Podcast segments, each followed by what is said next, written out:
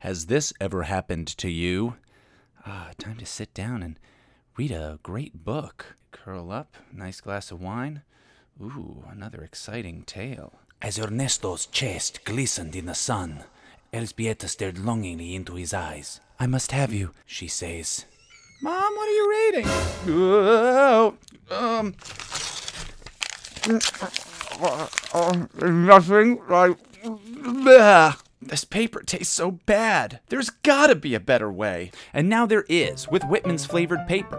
Whitman's flavored paper is not only edible, it also tastes great. Whitman's, it's an author and a candy. Get it? Get it? Whitman's, delicious.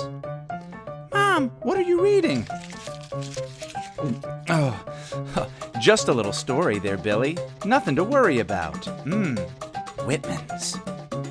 Whitman's, now available in teriyaki.